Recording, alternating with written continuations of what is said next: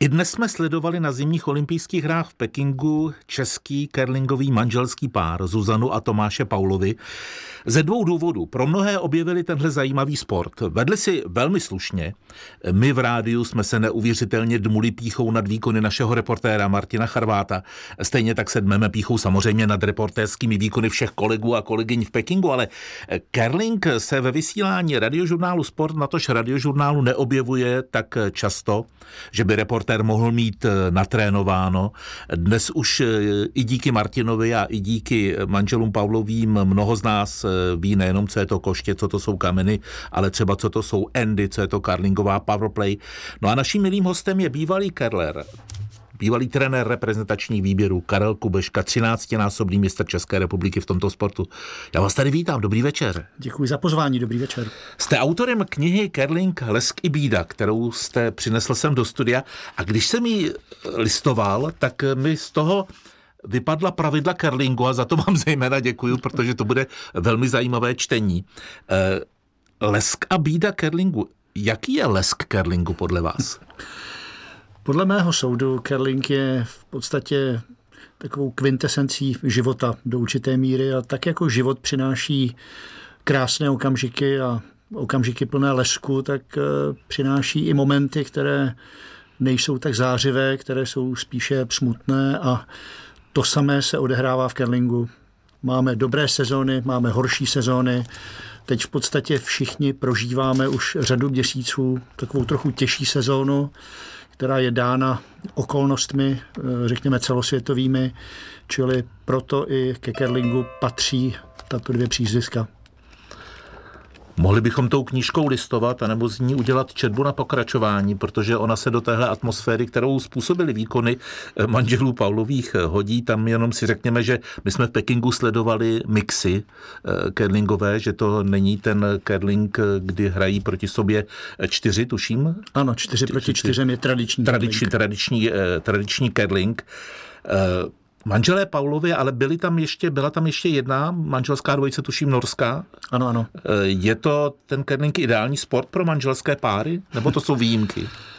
Je to poměrně běžný dotaz od toho okamžiku, kdy eh, kategorie smíšených dvojic eh, se objevila v programu nejen tedy olympijských her, ale předtím ještě mistrovství světa nebo případně mezinárodních turnajů. Eh, ano, je to, je to sport, který v této kategorii hraje muž a žena a poměrně často jsou to buď tedy manželé, partneři nebo jiným způsobem eh, blízcí lidé.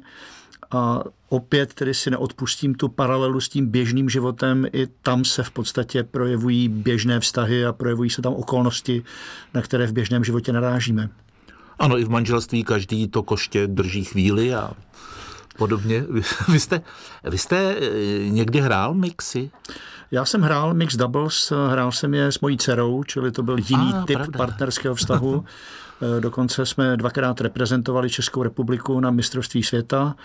Jednou jsme skončili spolu ve čtvrtfinále, moje dcera pak dál pokračovala, byla ještě jednou na mistrovství světa. Je to kategorie, která je zvláštní, je jiná než tradiční curling. Je to dáno tím, že se hraje kratší zápas, hraje se s méně kameny, hraje se do situace, která je předinstalovaná, to znamená na ledě v okamžiku, kdy se odrazuje první kámen, tak jsou již dva kameny připravené a hraje se tedy do neustále stejné situace. Eh, čili je to jiné a samozřejmě tam v některých momentech chybí dvojice metařů nebo tam chybí ten hráč na druhé straně, který by koštětem ukazoval směr, ve kterém se má kámen odhazovat. Nicméně pokud bychom měli alespoň částečně věřit třeba sociálním sítím, tak manželé Paulovi za těch pár dnů zpropagovali curling mimořádně. Cítíte to taky tak? Je to samozřejmě z marketingového hlediska neuvěřitelná síla pro český curling. Je to obrovský svátek a manželům Paulovým, Zuzce a Tomášovi patří obrovský dík za skvělou reprezentaci a prezentaci českého curlingu v rámci olympijské rodiny. A tím myslím nejen tedy české účastníky olympijských her, ale samozřejmě celé mezinárodní olympijské hnutí. Dovedete si představit, eh, že řada lidí, samozřejmě my fančmexi jsme to poslouchali v rádiu, protože máme rádio rádi a oceňujeme žánr sportovní reportáže, ale že sedí takový manželský pár doma na kanapě, dívá se na ty manžele Pavlovi a teď ta hlava rodiny říká, tak miláčku, nepůjdeme to taky zkusit? Dovedu si to představit úplně živě. Eh, dovedu si představit, Já taky, u nás to tak bylo. dovedu si představit, že rodina konec konců zajde do kerlingové haly, mm. dětem koupí eh, dortík a limonádu, nechá je eh, nahoře v restauraci skrz sklo sledovat snažení svých rodičů a pak v nějaký příhodný moment i ty děti, ať už jim je pět, devět nebo třináct, tak sejdou dolů na ledovou plochu a zkusí si posunout po ledě ten 19-kilový kámen. Tak my bychom asi ty naše děti už vzali sebou, vy tedy zase rozhodně. Eh, mimochodem moc pozdravujte dceru. Eh, když se podíváme na to, co asi působilo na mnohé jako reality show, a tedy na to, že kerleři mají klipové, klipové, klopové mikrofony a slyšíme jejich komunikaci. Není to riskantní? Tak určité riziko tam přirozeně je, ale v etickém kodexu kerlingu je zapovězeno používat vulgární výrazy či nadávky. Eh, dá se říci, že čeští kerleři v tomto ohledu jsou skoro dokonalí, použiji skoro, protože přece jenom se může stát, že sem tam nějaký ten výraz eh, nepatří do hmm. slovníku spisovné češtiny, ale troufám si říct, že Zuzka s Tomášem to zvládli na 100% celé.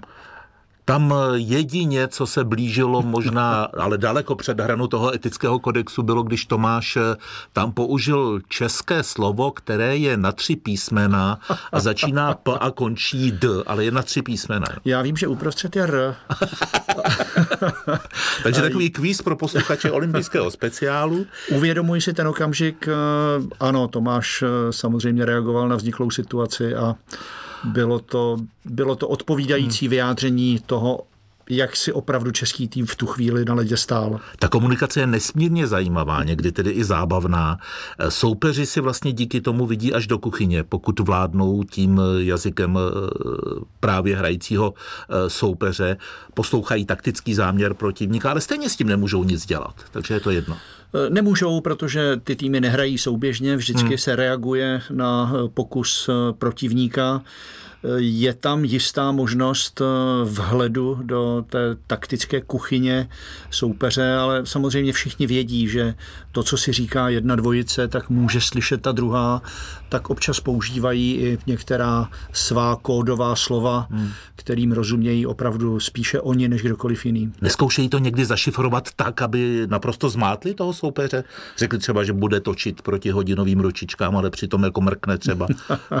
ne, nestává ne, se to, protože soupeř Enigma v zápětí, to není. ne, ne, není. Soupeř v zápětí uvidí, co se tady opravdu na tom ledě realizuje, čili tento záměr by uh, úplně nevyšel. Zažil jsem třeba japonský tým, který měl zvláštní způsob nonverbální komunikace, že ten skip ukázal na ledě asi tři nebo čtyři varianty, které přicházejí v úvahu a pak prostě položil koště a jeho spoluhráč odehrával a my jsme opravdu nevěděli, kterou z těch variant v podstatě tým zvolil.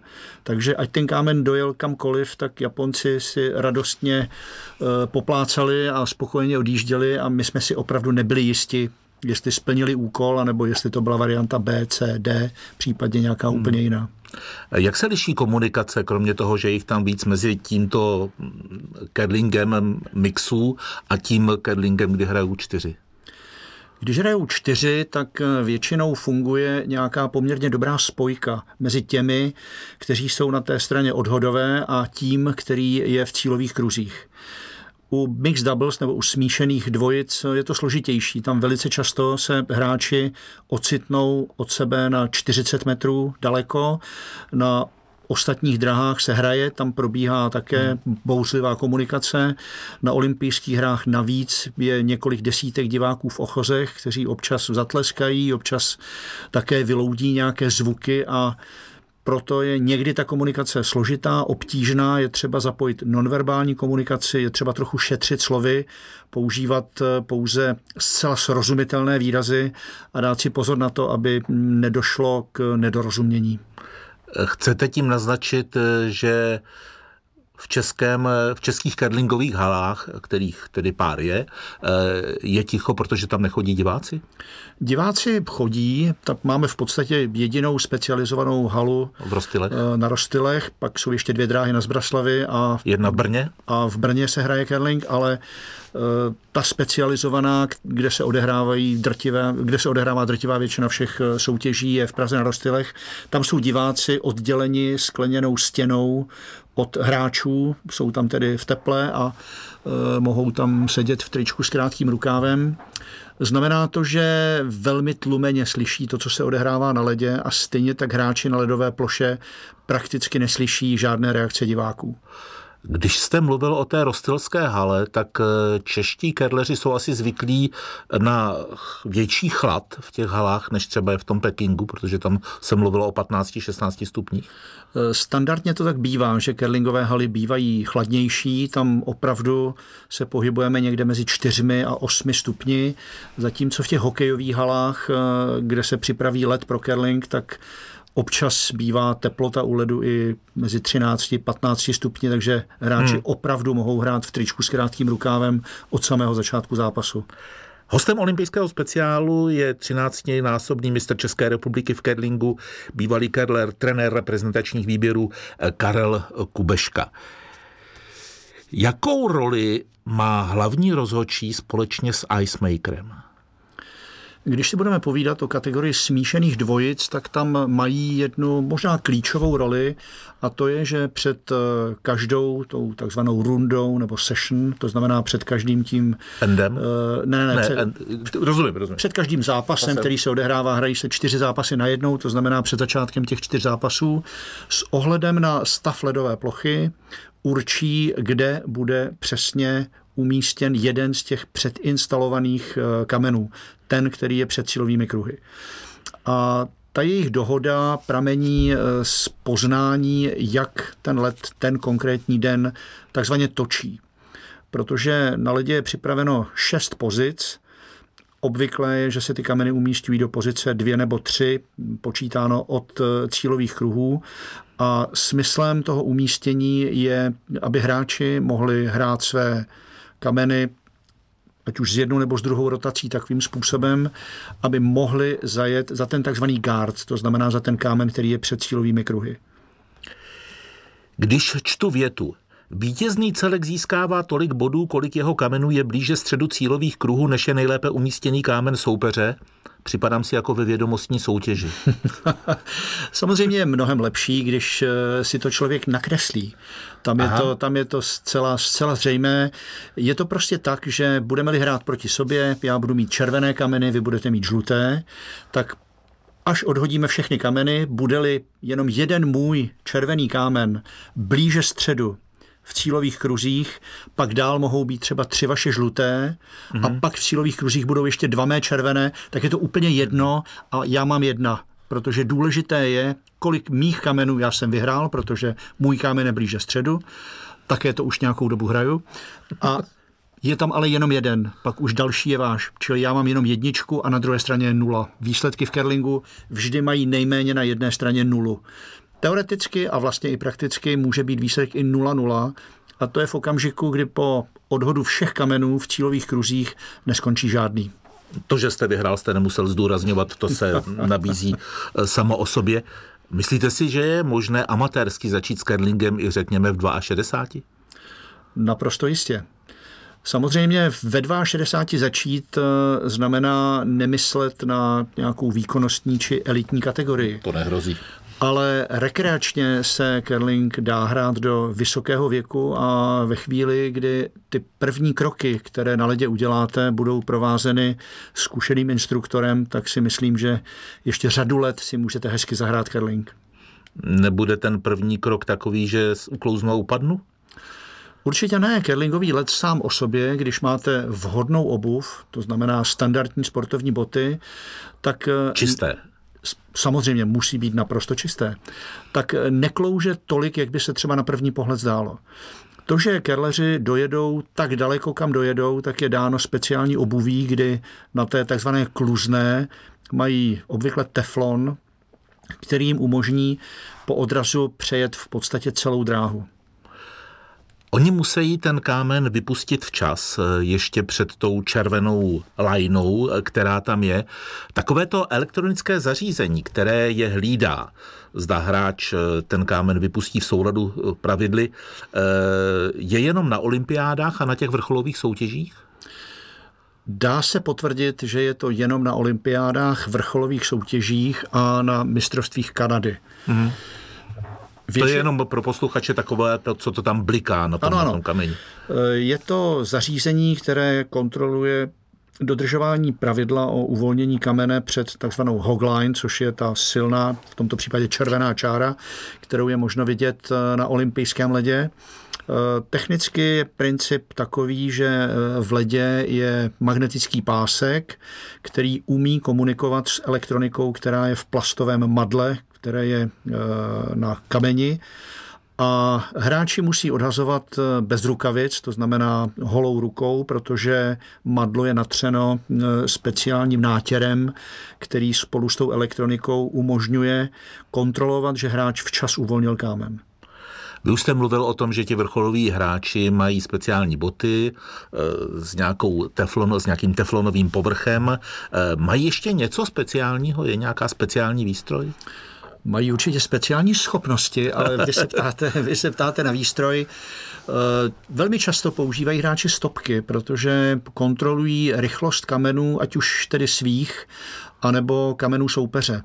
Ledová plocha se v průběhu zápasu trochu vyvíjí, někdy malinko zpomaluje, někdy trochu zrychluje, čili je nutné průběžně kontrolovat obvykle tedy časy které kameny ujedou mezi těmi hogline, to znamená mezi těmi silnými čarami a vnímat eh, jak se let v průběhu zápasu vyvíjí, abych mohl přizpůsobit svůj třeba úplně závěrečný pokus tomu momentálnímu stavu ledové plochy.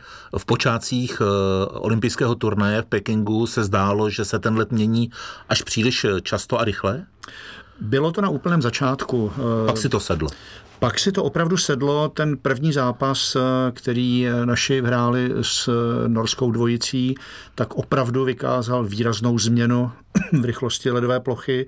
Myslím, že to bylo o necelou vteřinu, žádná celá 8 nebo žádná celá 9 vteřiny, což je poměrně dost a je nutné takovouhle věc opravdu přečíst a uvědomit si ji. Ještě navíc se může stát, že třeba jedna strana dráhy jezdí rychleji než druhá, případně některé konkrétní treky, některé konkrétní dráhy jsou třeba víc vyježděné než jiné, protože se po nich hrálo třeba 10-12 kamenů, zatímco po jiné se nehrál žádný. To také může mít vliv na rychlost. Hráči tohle to všechno musí sledovat, musí v rámci komunikace si tyto informace sdělit a přizpůsobit své pokusy nejen co se týče odhodu, ale i následné metení znalosti té ledové plochy. Co znamená, že je něco špatně vyledované? Já ten termín úplně neznám. Mohlo by to znamenat, že se po třeba polovině utkání vyjezdí ten takzvaný sliding track, to je to, je to místo, přes které kámen jezdí úplně vždycky. To znamená to, které je eh, od odrazového bloku eh, směrem dopředu. Eh, v cílových kruzích v podstatě to může mít nějaký vliv a proto se poměrně často stává, že icemaker o přestávce velmi lehce opět tedy pokropí ledovou plochu tak, aby vrátil ten, ten původní připravený stav ledové ploše.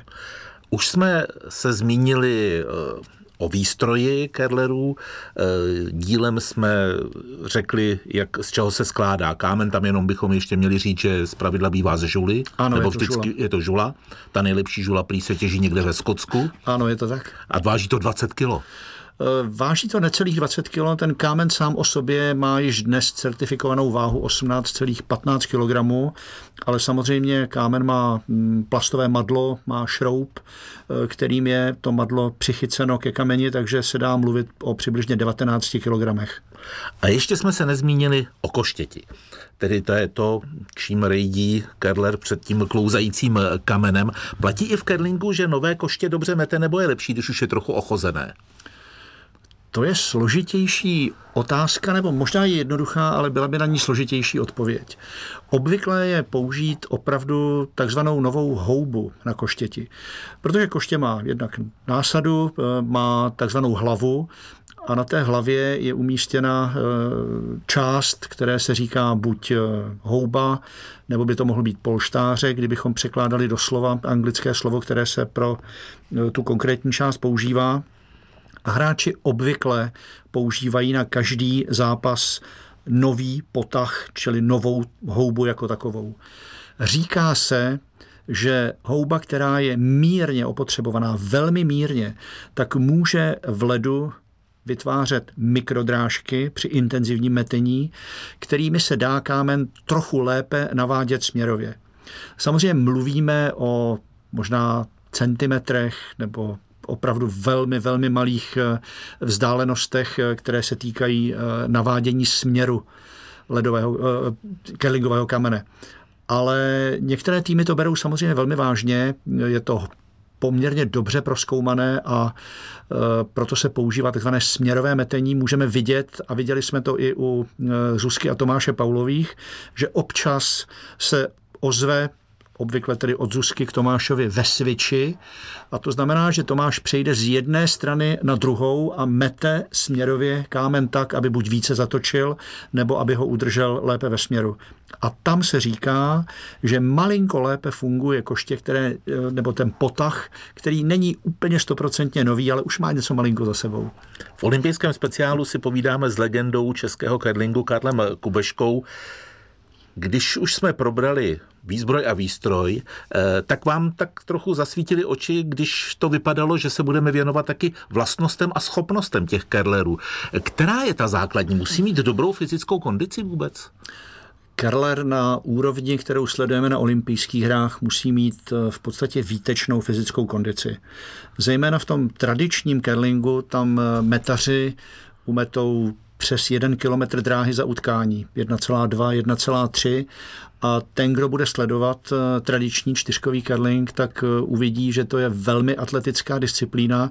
To metení probíhá na ledové ploše, čili není to jako když eh, se někdo zapře třeba na koberci a zkoušel by koštětem dělat ty tahy, které zná hmm. od kerlerů, je naprosto nezbytná skvělá koordinace pohybů. Na tom ledě se musíte dobře udržet, musíte přenést váhu vašeho těla na koště jako takové, musíte vyvinout značný tlak, aby vaše metení mělo smysl. Existuje na to celá řada testů, které ověřují, nakolik je metení toho či jiného hráče efektivní. A ti nejlepší to jsou opravdoví atleti něco mezi lehkou a těžkou atletikou. Dobře, ale musím potom také odhodit ten kámen, aby se klouzal tou dráhou, kterou já chci, aby se klouzal a trefil to, co chci, aby trefil. Právě proto Kerler nemůže být skvělý jenom v tom, že má obrovskou sílu, ale musí mít eh, vytrvalost, musí mít eh, především skvělou koordinaci pohybů. Musí být člověkem, který se dokáže složit do toho odrazového bloku, dokáže si srovnat myšlenky a dokáže se odrazit z odrazového bloku správným směrem, uvolnit kámen správnou rychlostí, udělit mu přiměřenou rotaci a ještě poskytnout nějakou první informaci o tom, co vlastně přesně udělal. Když vás tak poslouchám, tak asi budu revidovat eh, mojí chutí si to někdy zahrát. Hodí se tam nějaká zkušenost z kulečníku nebo z petangu? Eh, kulečník pomůže ve vidění eh, některých úhlů a některých, řekněme, možností v odrazech jednoho kamene od druhého, ale příliš bych to nepřeceňoval. Eh, Petank je na tom v zásadě podobně. Kerling je opravdu trochu jiný sport. Na té rekreační úrovni by se dal přirovnat asi k petangu, ale na té úrovni výkonnostní, vrcholové, elitní. Je to opravdu plnohodnotný sport, který vyžaduje výbornou fyzickou kondici. Mluvili jsme i o komunikaci. Je to oblast, která je nesmírně důležitá a je nutné eh, hráče na ní připravovat dlouhodobě. A pak samozřejmě curling má relativně složitou strategii, opět zejména v tom tradičním curlingu, byť eh, curling smíšených dvojic má svá specifika, která je rovněž nutné pochopit a aplikovat na ledové ploše, čili těch komponentů je opravdu hodně. Co si mám představit pod tím, že jste hlavní manažer výstavby městského veřejného sportovního komplexu Areál ledových sportů? Je to v podstatě moje občanská aktivita, nebo řekl bych povolání. Já jsem se se svým kolegou před zhruba osmi lety pustil do budování sportovního areálu pro mládež na Praze 11 eh, na školním pozemku ke Kateřinkám a tam budujeme opravdu eh, komplex, který má dvě ledové plochy. Jedna bude sloužit bruslení a hokeji, druhá má čtyři kerlingové dráhy, tam se bude hrát kerling.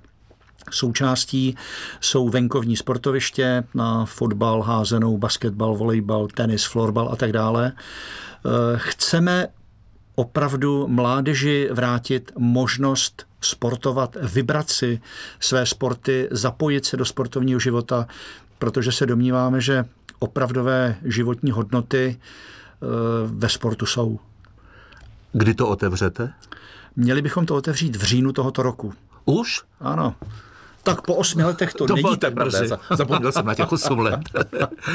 Český svaz curlingu spustil také nový web eh, hrajkerling.cz.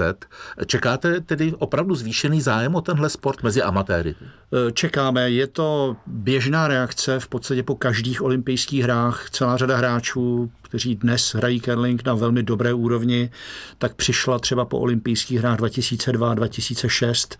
To byly takové poměrně dobré roky na nové tváře, eh, které se objevily v českém curlingu. Teď očekáváme reakci stejnou a to, co s vás připravuje, je mm, program, který by měl nalézt více instruktorů, více trenérů, kteří budou eh, schopni pomoci těm začátečníkům, ať už budou jakéhokoliv věku, protože nepochybně přijdou nějací dospělí ale přijde zcela jistě i celá řada dětí a tam je nutné mít opravdu zvláštní zřetel na sportovní a pohybovou výchovu. Pane Kubeško, děkuji, že jste si udělal čas na dnešní speciál a bylo mi potěšením a myslím, že s velkým zájemem posluchači naslouchali eh, vašim slovům a informacím o tomhle zajímavém sportu, o, kterým, o kterém si ještě donedávna mohli mnozí myslet, že je to jenom sport nějakých podivínů a takových zvláštních lidí. Děkuji. Velice rád jsem přišel, děkuji za pozvání. Olympijský speciál uslyšíte na radiožurnálu a radiožurnálu Sport také zítra v tomto čase. Naším hostem bude biatlonista, tedy bývalý biatlonista Ondřej Moravec. Jan Pokorný děkuje za pozornost a přeje dobrý poslech. Poslouchej Sport. Radiožurnál Sport.